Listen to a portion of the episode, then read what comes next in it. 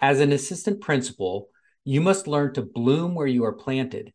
If you do, you will open up huge opportunities to make meaningful differences right now in your career and build the skills you need to make an even greater difference once you become a principal. Those aren't my wise words. They were spoken by Dr. Robyn Jackson, addressing a common concern of assistant principals. How do you grow your own leadership in the shadow or at least the presence of another leader? Hello, colleagues, and welcome to the Assistant Principal Podcast. I'm your host, Frederick Buskey. And the goal of this podcast is to improve life and leadership for assistant principals. Today, I'm joined by Dr. Robyn Jackson, the CEO of MindSteps, the host of the podcast School Leadership Reimagined, and the founder of Buildership University. Robyn is here with us today to examine some concrete approaches to helping non principals show up and thrive as leaders in a way that adds value to everyone. Hello, Robyn. Hi, I'm so happy to be here. Thanks for having me. Oh, I'm it's a pleasure. You know, I, I was scanning podcasts the other day and especially ones for assistant principals, and I came across School Leadership Reimagined, and listeners should write this down. Podcast episode 168 Can Assistant Principals Be Builders? So I was immediately intrigued by the title.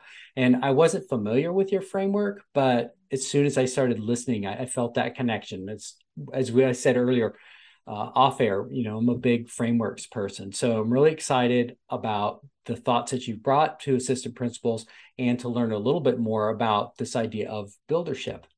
Well, I'm I'm a buildership evangelist, so I'm so happy and excited every time I get to talk about it because you know, a lot of times people look at, you know, leadership frameworks and buildership frameworks and other frameworks and they think, oh, that's reserved for the person in charge. I mean, think about the whole term leadership. The leader is the one in front.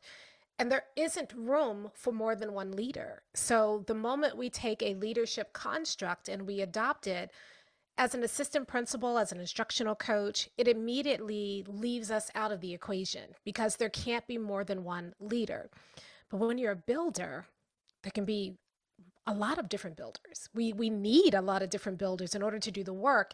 And so there's room for everybody. And so that's why I'm so excited to talk Eh, specifically to assistant principals about this idea of buildership because when you think about leadership there isn't room for us. We're trying to knock i mean not literally but we're you know it's almost as if we're positioned like we want to we want to knock the principal off the, the the platform so we can get there one day. Or we want to get our own school so that we can do things we've always wanted to do but when you're uh, when you're a builder, nobody has to move because you can build wherever you are. And so I think that's kind of one of the main differences between leadership and buildership that creates space for other people. Yeah, I I love that and and especially that that thought about getting our own school. Mm-hmm. Because the thing that prepares us to be a principal isn't the assistant principalship, right? And there's a lot. That's one of the big tensions. It's a, it's a very different job. And so if you're waiting to get your own school, what are you doing to actually develop the skills you'll need as a principal? And and the thing I like to tell assistant principals as well is you have to lead now, mm. lead now from where you are. And um, and so so yeah, we'll dig into that. But before we do, uh, tell us a little bit about your leadership journey and how you got to where you are today. So I was a English teacher, a high school English teacher, and then um, you know, no good deed goes unpunished in education. So if you're good at your job, they immediately take you out and put you in a vastly different job. And so I had been, you know, a, a, a, teacher and been doing a lot of work to really increase equity and access for all kids to honors and AP courses, rigorous courses, and then really doing a lot around ensuring that that every child was successful in my classroom. So my vision for my classroom as a teacher was I didn't want to have any failures. And so that's where I, I spent a lot of my time working to try to figure out how to keep kids from failing. That has been a big mission of mine throughout my career. I believe every child deserves to be successful in school. And so I just started living that vision out in my classroom and it got noticed. And so then uh, I was asked to be an instructional coach, but I wasn't ready to leave the classroom yet. So I negotiated an opportunity to teach three classes instead of five, and then the rest of the day work as an instructional coach and support other teachers. And I did that for a few years, and the pressure kept mounting for me to go into administration. So I negotiated a, a, an administrative role that was really focused on instruction at the high school I was in. And I went on an interview because what happens is you put yourself in an AP pool, right? And so I went on an interview because I was in the pool and I got called and I didn't know how to say no and accidentally got the job. That story, if you want to hear it, crazy story. But anyway, I accidentally got the AP job. And so I became an assistant principal of a middle school. And in that role, I went through three principals in three years. So I worked when I the principal who hired me, um, I worked for him for about a month, and then he got another job. And then the second principal came in. He was a first year principal. I broke him in, and then he got immediately promoted to another job. And then I got my third principal. He was a first year principal, and then I left. And so you know, I spent the majority of my administrative career as an assistant principal, and I was actually about to be offered a principalship. In my district, you had to go through at least three years as an assistant principal before you could become a principal. And even then you know you also had to like give a blood sample you know get a letter of recommendation from your ranking senator. I mean it was just a, a, it was just a it was hazing really in order to get that principal job. And everybody was kind of desperate for that principalship and I was with my superintendent, my area superintendent. I was supposed to be shadowing him as part of my training. But he took me to a school and he showed me around the school, and I thought I was shadowing him for a visit. I didn't realize I was on a job interview. And at the end of that visit, we get back to his car and he turns to me and he says, So, what do you want to do next year? And the right answer was, Sir, I want to be a principal. And then he would have said, Well, good news. We have a job for you. I didn't realize that that was what was happening. So I told the truth, which is that I wanted to resign and write a book. And so as soon as I said it, I, you know, I, it was something that had been brewing in me for a while, but I had never said it aloud. But as soon as I said it aloud, I, I, I panicked and I said, "Oh no, no, no! Wait a minute! Wait! I, I know the right answer." And he goes, "No, let's let's explore this a little bit." And he gave me a month to think about it, and I didn't take the full month because once I said it, I realized that was my truth. And so I resigned. That was in February. I sent my letter of resignation in. I finished the year until June. And then I resigned from the school district and settled in to write a book. And it was very scary because I didn't have I didn't have an agent. I didn't have a book contract yet. I didn't know what the book was going to be. I didn't have um, I didn't have another job or anything lined up. And I just took a leap of faith, but because it was the thing that I was meant to do, it didn't feel scary. It should have been scary, but it wasn't. It felt like I was finally stepping into my purpose. And so I did write a book. That book became Never Work Harder Than Your Students. And that became a, a huge bestseller. And then I started MindSteps, and that was over 16 years ago. And so now, ironically enough, I spend the majority of my time supporting and training principals, even though I never was a principal myself that that's a conversation we can have. I haven't been either, and and you know you can have that kind of idea imposter syndrome. Um, but I, I want listeners to hear this. I think sometimes when you haven't been a principal, you listen much more closely to principals that you work with, and you're not overlaying. This is how I did it when I was there, right? Mm. You know, you have to learn and you really have to listen and ask good questions in order to do that. And that's the thing I always try to be upfront about. I, I put out lots of stuff, but it's all stuff I stole from people who are much better at it than I am.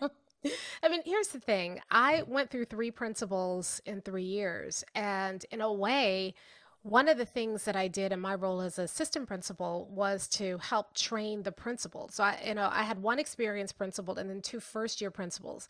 And the, I remember taking one of the first year principals aside and saying to him, "You are doing my job. Hmm.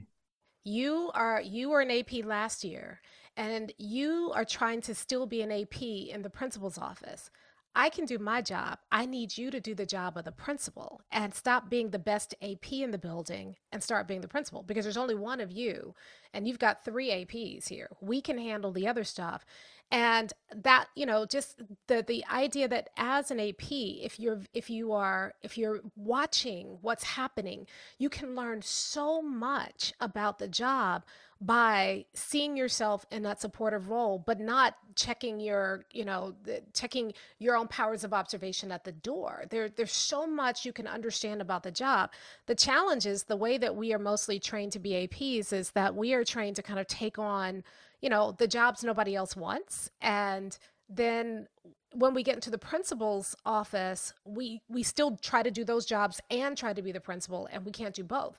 And what we should be doing as APs, especially if you're an aspiring principal, is to even approach the work you do as an AP in the same way that you would do as a principal, that you you own that work. You you see yourself as the person who is setting the vision for that work, whether that work is a master schedule, whether that work is discipline, that you're setting a vision for the discipline in alignment with your principal's vision, but you own that work and you treat that work as if it were your own school because then you build the muscles of, of, of truly being the person who is the builder in the building, that, you know, the builder in chief in your school building. And those skills transfer over to the principalship when most of the other skills we learn as an AP don't transfer. I think that's a segue into talking about buildership and what mm. what that means and what those those foundational pieces are. Um, before we do that, I always like to start with celebrations. We've gotten ahead of ourselves. What are you celebrating, Robyn? Story of my life, right? I'm, I'm always getting ahead of myself. Do you have a celebration? Oh, um, okay. So talk me through what a celebration means. Is it something that I'm excited about, or eh, what do you mean by celebration? Yeah, I think anything you're excited about and feel feel good about. I know, you know, we work so hard and things can be a grind and sometimes we get into meetings, we get into trainings or whatever and we just go and so one of the things I try to do I guess culturally is to make sure that we always pause and celebrate something that's good. That's funny. Um, in um, in MindSteps, we have a weekly meeting where everybody comes together, and the first thing we do in the meeting is that we go around and each one has to share a win for the week. And it's the hardest part about our meeting. I think that as a culture, we don't, especially in education, we, we we don't take time to truly celebrate the things that are happening. And and and and that's why i think a lot of us are so burned out is because we're so focused on the problems that we forget all the good things that we do. So for me the thing that i'm celebrating right now is that we have just started buildership university and we have cohorts of, of principals and assistant principals who are going through the process to learn how to become builders and apply buildership to their schools. And we have started a wins channel, and we have so many wins coming in that wins channel. People who are even just starting, you know, they finally have developed their vision for their schools. And being a, they talked about how starting the school year with a clear vision was such a different feeling for them this year than last year when they were just starting school you know doing the things that you do when you start school. Just just that simple shift made a huge shift in the way the first weeks of school have felt for them. And so that's what i'm celebrating right now is that there's so many people who are finding their vision for their schools and how just doing that and nothing else is changing everything. That's great. That's awesome. Good thing to celebrate Okay. Buildership. Hmm. So, buildership was a concept that I was first introduced to in, I think, 2009. There's an economist named Umair Haque, and he wrote an article, uh, and that was the first time I'd heard the word buildership. And in that article, he said something that just stopped me in my tracks and I couldn't stop thinking about, which is he said, Bosses say go, and leaders say let's go. And I've heard that before. That's, you know, that's a great distinction. But then he said, builders say, come. And, and in that one simple sentence, I'd started to to to see the answer to some of the problems that I've been frustrated about in education. You know, I was trained to be a leader. And the problem I've already talked about one is that there's only one leader, right? So there's not room for more than one. The whole concept of leader is you're in front, everybody follows you. But the other problem is that when you're an, a leader, you can only move as quickly as the people you're leading. And that's why I think so many leaders are frustrated because if you're calling yourself a leader, you can't leave people. You you have to wait for people to catch up. So leaders always want to go further than their people are ready for, and then they either push or pull them to the destination, and it's a disaster. But when you're a builder, you don't have to wait for anybody to get started. You go out and you start building first, and you build something that is so compelling that when you say come and invite people to what you're building, they come on their own volition and when they do come, they pick up a hammer, they pick up a chisel, they start building with you. And so that's when I started to figure out, well, how do you do that? How do you say come? And so the framework, we, you know, the idea of the framework started in 2009, and here we are in 2022, and we have a completed framework. And it took years of just working in schools, um, supporting people, trying different things, seeing what worked to be able to come with, with the framework. And so now we have the framework, the Buildership framework, and there are four things you have to do. The first thing is you need to have a, a clear and compelling purpose. And that's your vision, mission, and core values. It's not the way we've been taught how to do vision, mission, and core values. Your compelling purpose is that you have to decide that you're going to build something where 100% of your students can be successful. And so your vision is about 100% success. Your mission is about why that vision is so important. And then your core values define what's non negotiable in the work that you're doing to build that once you have that, the next thing you're going to do is you're going to get your people on board. And how do you get your people committed to that compelling purpose? And there are four things you're going to do feedback, support, accountability, and culture. That's the only four things you can do to positively influence your teacher's behaviors. So that's where you're focusing on. And it's not feedback the way we've been taught or, you know, accountability the way we've been taught. It's done the builder's way and it's all invitational. It's not you going in, pushing into a classroom and telling a teacher all the things the teacher did wrong.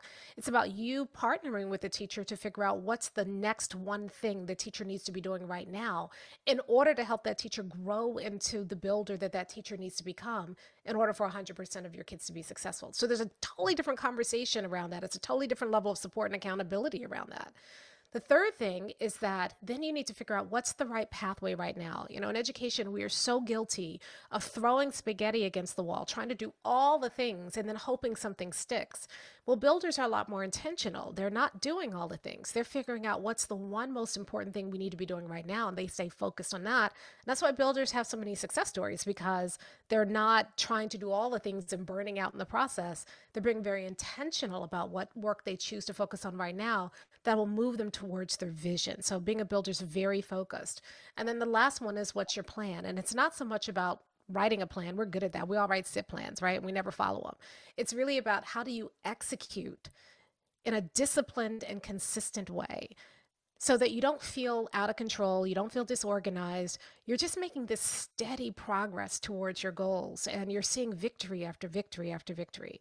And so those four pieces, we, you know, we've been working on, you know, saying this is what it's going to take and then working on training and support around how to do those things and put that install that buildership system into the work you're doing in schools so that a 100% of your students can be successful.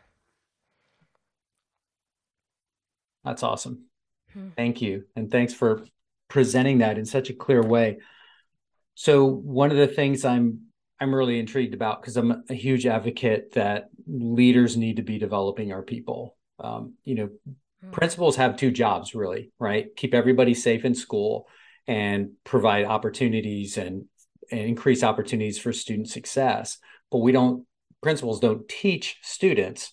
So the way we do that is by developing teachers. And so I'd like to translate that. You get two jobs, keep everybody safe, grow your teachers and and you have some of that emphasis on people with freedom support accountability and culture so can you talk a little bit more about that specifically from the assistant principal role in developing those people and those four elements so, one of the things that I think is really important is that we're intentional about helping people grow. You know, a lot of times we say, oh, we got to help our teachers grow. And so that translates into, you know, we think getting into more classrooms. But if you're getting into more classrooms and you're not providing feedback that's helping people grow, you're wasting time, right?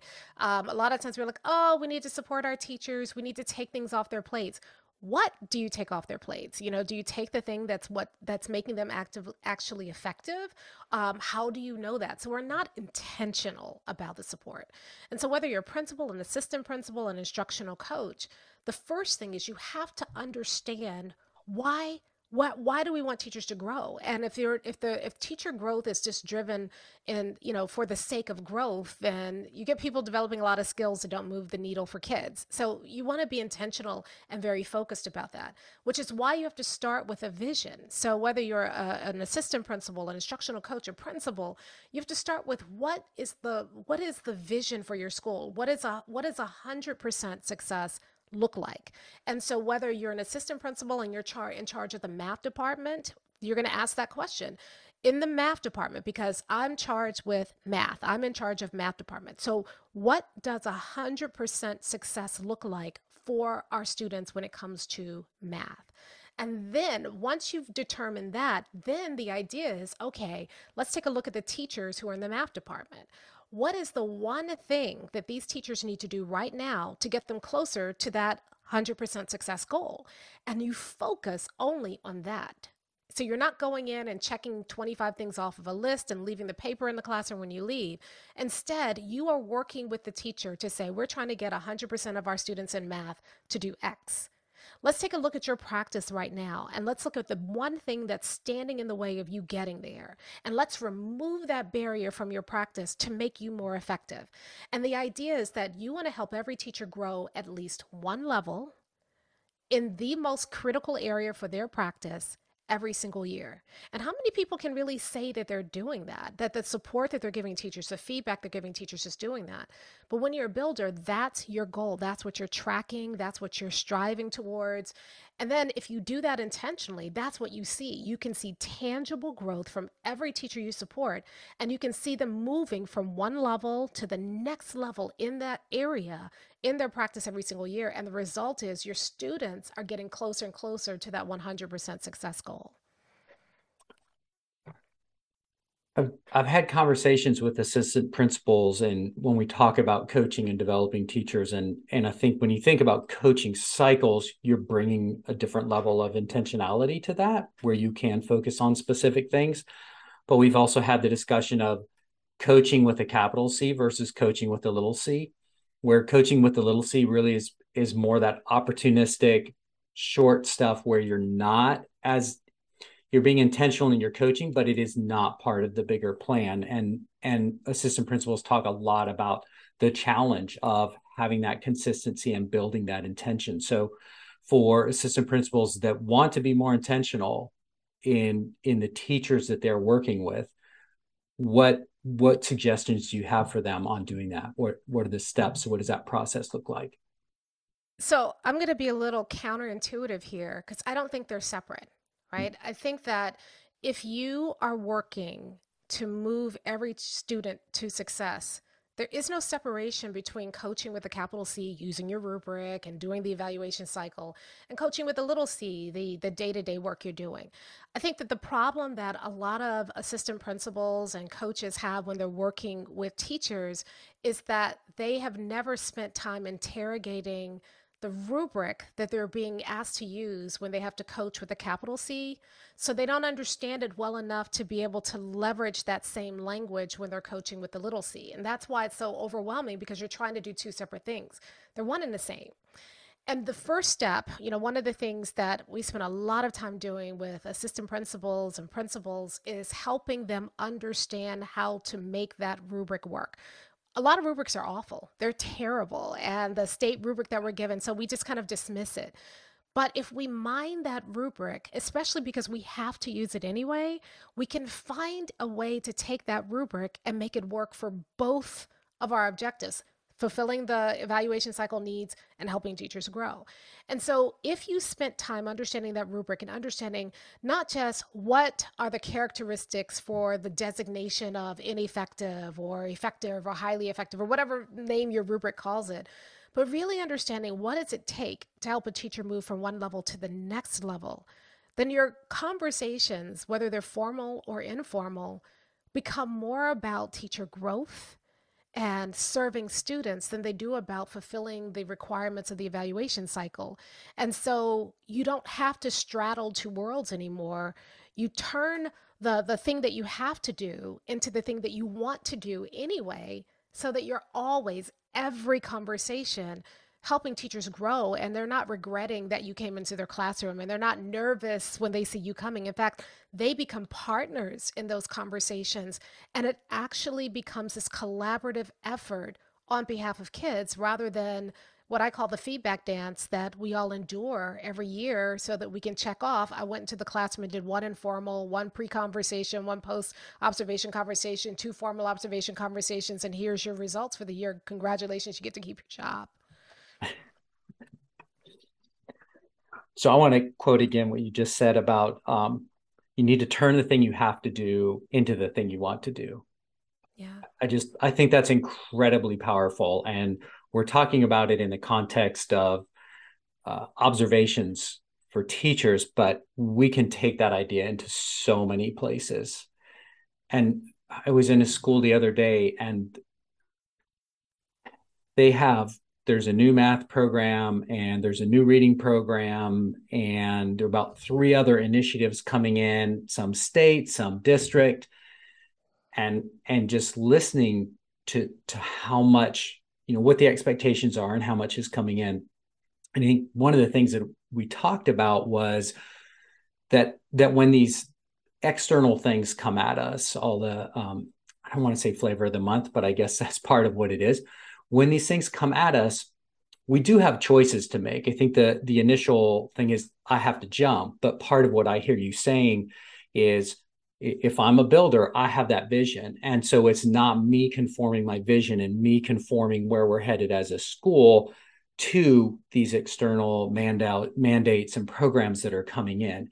It's looking at those programs and looking at what are the pieces that actually align with what we're doing and so then how do we take those pieces, emphasize those and leverage those? I think that's that's something that a lot of times we like to follow the rules and you can't tell people it's hard to tell district office people no but when you can turn it to looking for the things that are consistent so that you're doing what you want to do i think that's a really powerful idea Yeah, I mean, here's the thing that, you know, when you when you're driven by a vision bigger than I want the promotion or bigger than, you know, I hope they consider me principal material. If you're driven by a vision for success for 100% of your students and you're making choices based on that vision, they're always going to be the right choices. And here's what also happens. The the the side benefit is you do get the recognition. The side benefit is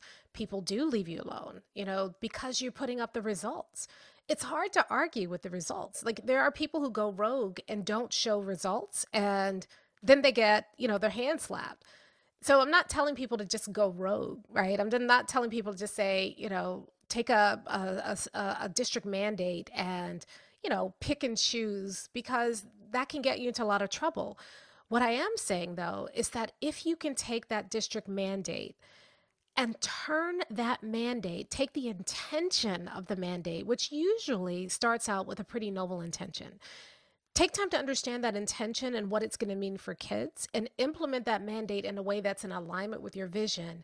You do two things. You a you you you you actually fulfill the requirements of the mandate and and stay on the good graces of the people who are making decisions about your future. But more importantly, B, you have done something better for kids. And the more you show, you know, we have some people now who've been in Buildership University for a year or two, and they now talk about how the district leaves them alone because they're they're they, they the proof is in the pudding. If if you, what you're doing is working and serving kids, people leave you alone because it's working. They're not like they're not going to take and then you have more leverage to be able to say we're going to do this, we're not going to do this because you you you've already demonstrated that your focus is on success for kids and you have the results to show it. One of the best principals I know doesn't respond to email. you know, there are a few, but if you want to get in touch with him, email is not the way because he doesn't do email because he's out in classrooms working with teachers. So it, it's interesting that people, I think, if you're doing it right and executing on that vision and making a case for that, there's I think we get more latitude than than what we think we can get. You know, one of the, the things that I think is a, a skill that that assistant principals should develop and will actually serve them beyond the assistant principalship is this idea of selling your ideas and your vision. You know, a lot of times assistant principals get frustrated because they have ideas about how to, you know, help the school and make it grow, but the principal doesn't want to hear those ideas. And and and so they they're frustrated because they feel like they have to do things the principal's way and nobody's hearing their ideas and they have ideas for for something better. And it's not the idea that's the problem. It's that we never get good at selling our ideas. Whether you are an assistant principal whether you become a principal one day and you have to sell things to the district, the idea about why we're going to do something or not doing, or you have to sell the idea to parents or to your community, we need to get good at selling our ideas. And the assistant principal is the assistant principalship is a great way to practice that you know how do you see something that needs work in the school? And how do you how do you present that idea to a principal in a way that the principal sees not only the merit in the idea but is willing to take the risk of of, of implementing your idea even though they're the ones who are going to be ultimately responsible for its success? If you learn how to do that then you can go anywhere and and and be whether you're whether you you stop at the principalship whether you choose a district office role whether you do something separate where you start your own business you can go anywhere with that. Yeah. Yeah. So i guess do you want to do you want to dive into that a little bit more? Or the other direction we could go is having that collaborative conversation with teachers and how we work that together so that so that they understand like i'm here to help you. I'm here to to serve you. How what does that conversation look mm-hmm. like? Well so they're they're essentially the same conversation right? Okay. so we can talk about both. One of the big mistakes i think people make is they are so busy trying to sell the idea and why it's a good idea. Whether the idea is, hey, I think we should do something different in our school, or the idea is, hey, I think you need to do something different in your practice that we don't consider the person in front of us. And I heard um, Donald Miller, who, if you haven't read his book, you really should. It's, it's building a story brand. He's a he's a he's a he talks about he's a marketing expert now, but he's a former author. And as an English teacher, this relates to me because I, it was really relevant to me because I love this idea of archetypes. And he talks about how human beings process ideas through stories. And we're always telling ourselves a story. And the story we're t- in the stories we're telling ourselves about the world, we're always the hero. So if somebody cuts you off in traffic, the story we tell ourselves is they're a jerk and I've been wrong and aggrieved and and and and so we're always the hero. When you're trying to sell your idea to somebody else, the thing that we forget is that we are not the hero of their story. They're the hero of their story. So a lot of times we go in and talk to a teacher and we walk into that conversation thinking, you know, they're so lucky I'm here. We don't we don't we don't admit it, but we're they're so lucky I'm here because I've figured out what they need to do through, through my expertise. And now, as a hero, I'm going to come in and show them. Now, again, most of us would never, ever admit to that because we're, you know, we're humble and servants and all of that. But ultimately that's how that conversation comes across. And so why should I listen to you? Because that hero, you, that you're not the hero of my story. I'm the hero of my story. And in my story, I'm doing my best. And you're in here interrupting, wasting my time on this stupid conversation when I could be grading papers. And so you have two competing stories. the answer is not to try to wrestle them out of their story and try to drag them into your story where you're the hero. The answer is to step into their story. And the, the place where you step into their story is not as the hero, they're the hero. But the more powerful character is the guide. So think about any movie you've ever seen, right? There is a hero, and usually the hero is a mess. The hero's trying to get something. That's what makes a story compelling. You know, Luke Skywalker is is is you know kind of toiling away on this planet, and then the guide comes, Obi Wan Kenobi, and then Yoda, and they sh- he show they show them how to awaken the Force within him, and he becomes even a bigger hero, right? The most powerful person in that movie, it's not Luke Skywalker, it's, it's Obi Wan Kenobi and Yoda. They're the guide. And so if you see yourself as the guide when you walk into that teacher conversation, and instead of trying to be the hero and show the teacher the way, right? We step into the story the teacher's telling themselves. They're working hard, they're doing the best that they can. And we walk in as the guide, not to wrest them out of the practice. I mean, nobody gives you their worst performance when you walk into the classroom. They're giving you their best. So assume that. And then instead of coming in and saying, hey, your best was garbage, coming in and talking about their dreams, their hopes, their goals for their students, and how you can support them in achieving those dreams and their hopes. That's a different perspective in the conversation that makes the feedback you give them so much more uh, desirable because instead of coming in and giving them feedback on how you can make them better because you're the hero, you've walked into their story, you've treated them as if they're the hero, and that you're the guide and you're giving them something that helps them achieve what they always wanted to achieve anyway. Same thing is true when you're selling to your principal or to a parent or to a student. That's the missing piece. If you can take yourself out of the hero spot, let them be the hero, and you put yourself in the guide position, you will always, always be able to get your story across in a way or get your advice or your ideas across in a way that people can welcome them. And I think that's even more important today than it's than it's been before because of the you know, the COVID has I think put a lot of pressure on people. Um, you know, we've got the mental health issues of kids, but also of families. And one of the things that that I think we have an opportunity to do at this point is to understand that we can't separate our social selves from our professional selves and our work. And it's been one of the things that I've been trying to dig into was I've always been one of those pragmatic people. Like I just want to come in and roll up my sleeves and all right, let's get to work. But I think that whole idea of understanding people and understanding their stories not only their professional stories but their personal stories as well it's just become so important because we found we can't just leave it all out there. We're going to bring things in to the work environment with us. And and so taking that time to understand where you are professionally and what you need and what your aspirations are professionally is really critical but i think there's also a role for understanding that socially who am i as a teacher? And what am i carrying into my classroom as a teacher that maybe you don't know about but is going to influence our conversations and the way i take what you say? Exactly. okay. Um, i think are there is there anything else that you'd really like to emphasize before we start to wrap this up You know, you talked a lot about this idea of your authentic self, and I just did a podcast on on that idea. It pains me to see uh, people who are aspiring principals who feel like they have to ball themselves up and and fit themselves into the role. And I get it, right? A lot of districts send that message.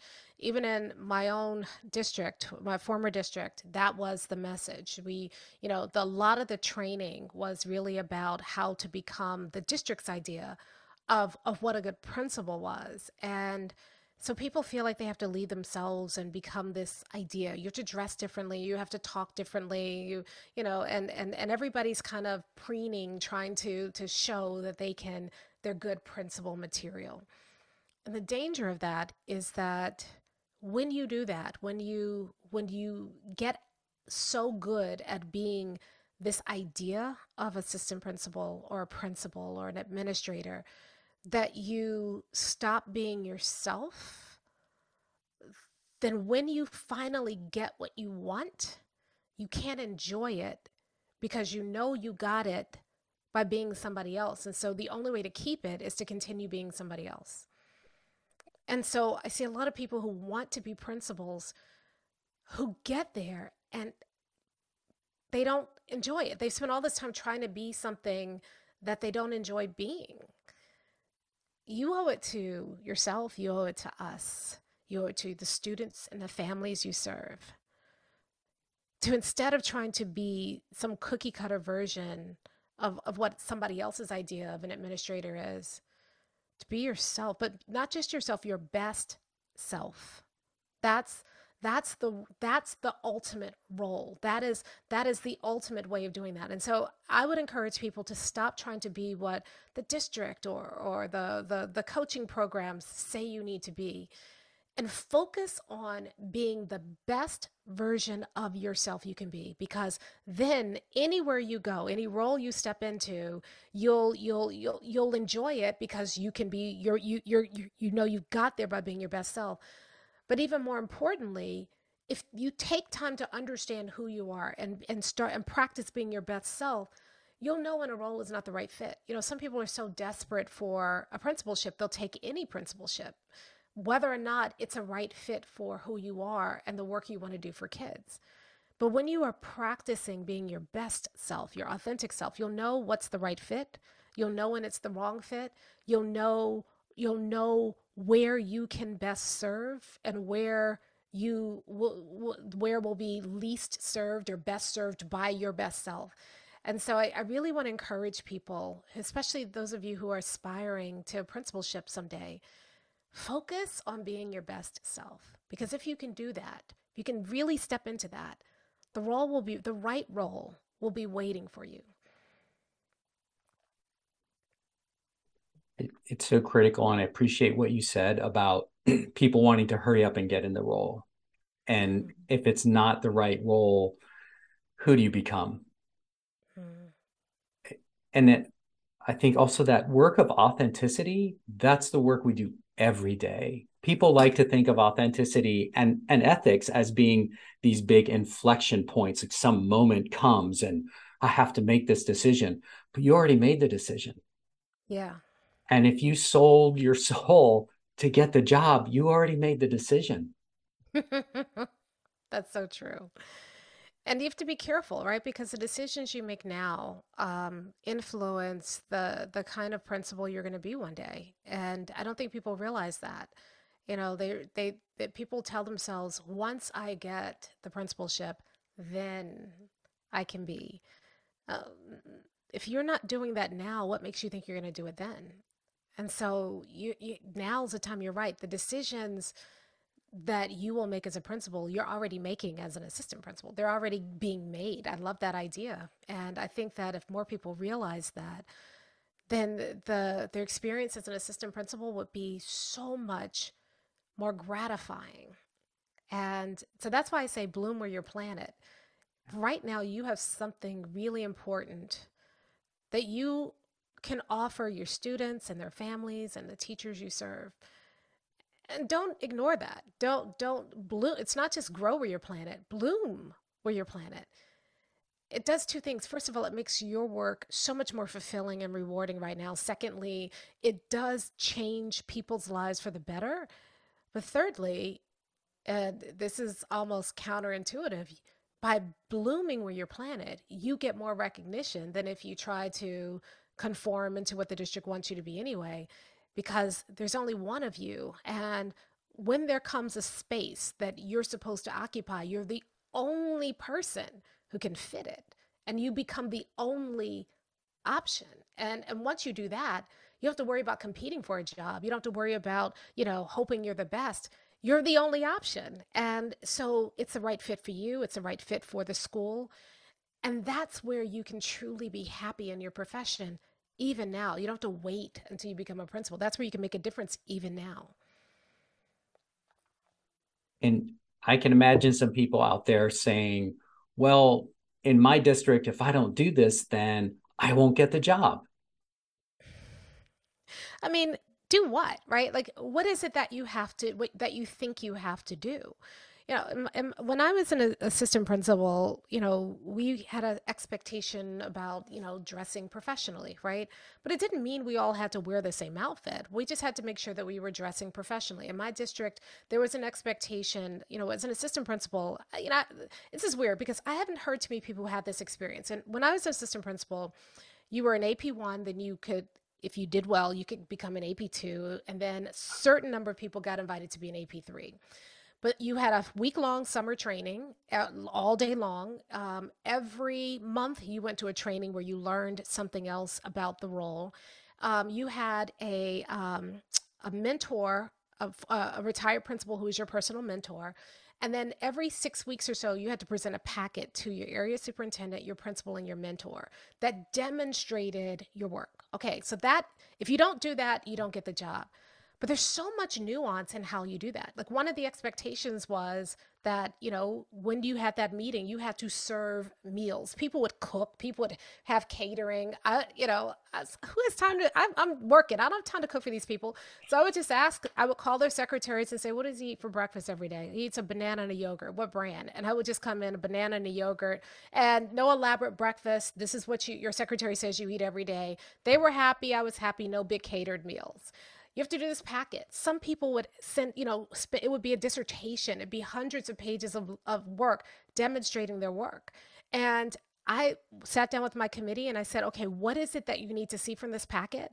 And how can I show that to you in a way that's most efficient? Because part of being a principal is disseminating information in a way that's efficient. Nobody wants to read a 100 page packet. So let's figure this out.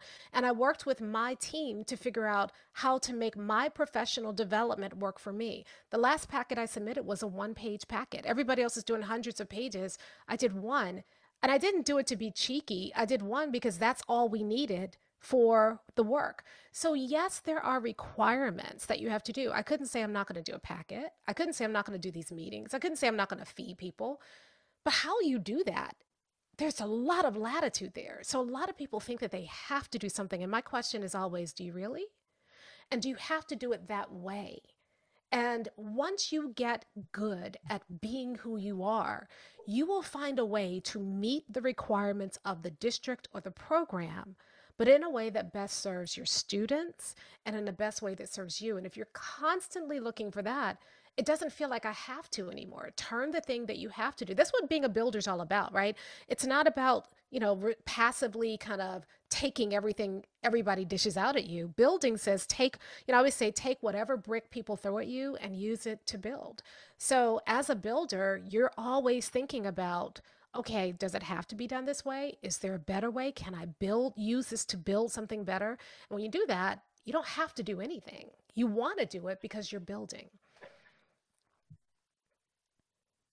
we make a lot of assumptions about the systems we're in and what the systems want from us. And I think in your story, what you show us is a lot of times our assumptions aren't correct.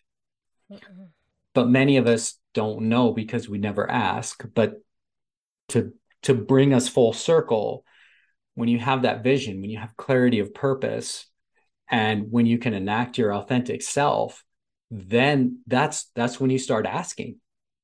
And oftentimes the answers are going to surprise us and we're going to be able to do more than we thought we would or we're going to be able to educate up the people and build them around us and find those ways to execute you know there's a, if, let's talk about something a really practical way of doing it and we've started doing this i've started doing this personally a lot and it helps me to challenge assumptions. Whenever you have an assumption about something whenever you feel like you have to do something write down the assumption all right? So i have to turn in this packet.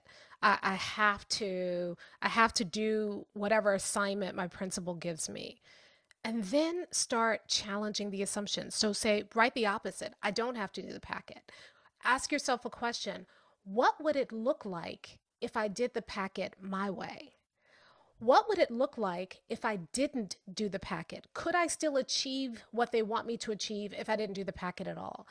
uh, do I really have to take this role on? Or is there somebody else that would be better doing it? And all you do is you take that assumption, write it down, and then look at it from 25 different angles, even if it's even if it feels ridiculous. And when you do that, you'll find that a lot of the things that you assume to be true aren't true. And you'll also find a solution that helps everybody get to the same goal, the thing that they intended to happen as a result of that thing anyway, but do it in a way that makes more sense for you and for your kids. Thank you for that. Hmm. We're going to start wrapping up. So I have three final questions for you. And the first one is what's the part of your own leadership that you're still trying to get better at? So I'm mastery driven, and sometimes uh, I'm pushing for things because I'm thinking about it from a mastery perspective, and I'm not paying attention that other people are not driven by mastery. Other some people are driven by relationships, some people are driven by autonomy, some people are driven by purpose.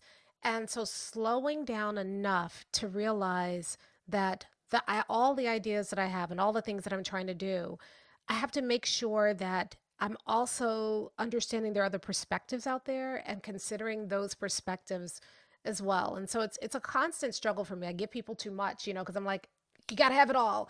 Not everybody needs it all. And so being able to to to take all the things that I that I have in my head and and and and step into somebody else's story outside of my story and into somebody else's story so that I can give people the thing that they need to be better. That's something that I still struggle with. And if listeners could take away just one thing from today's show, what would that be? That if how you identify is important.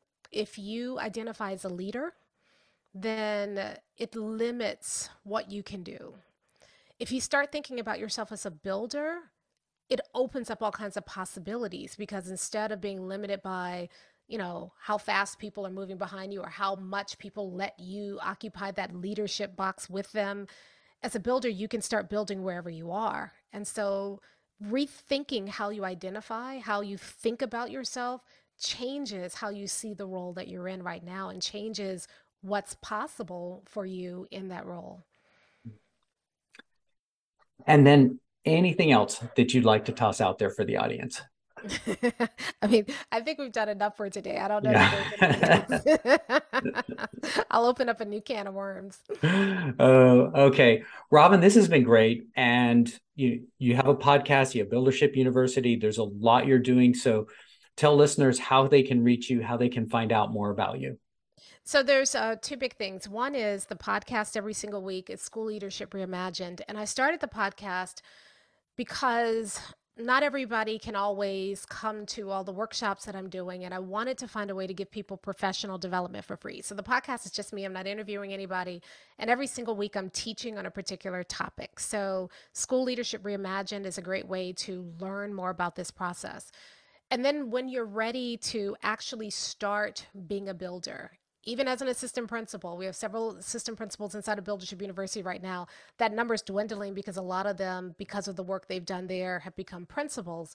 But if you're ready, Buildership University is a great place because when we in Buildership University, you get three things. First of all, it's a mentorship, not a training program. So in Buildership University, I am mentoring you on how to become a builder and taking you step by step through the process. The second thing you get is community because you're with other builders. And we have something called office hours, and we get together every single week. And people just come and they talk about the challenges they're facing, and they're with a tribe of other builders who are supporting them and building them up and sharing resources. And, you know, like we have somebody recently say, This is my professional church. I come here to get made whole, whole again.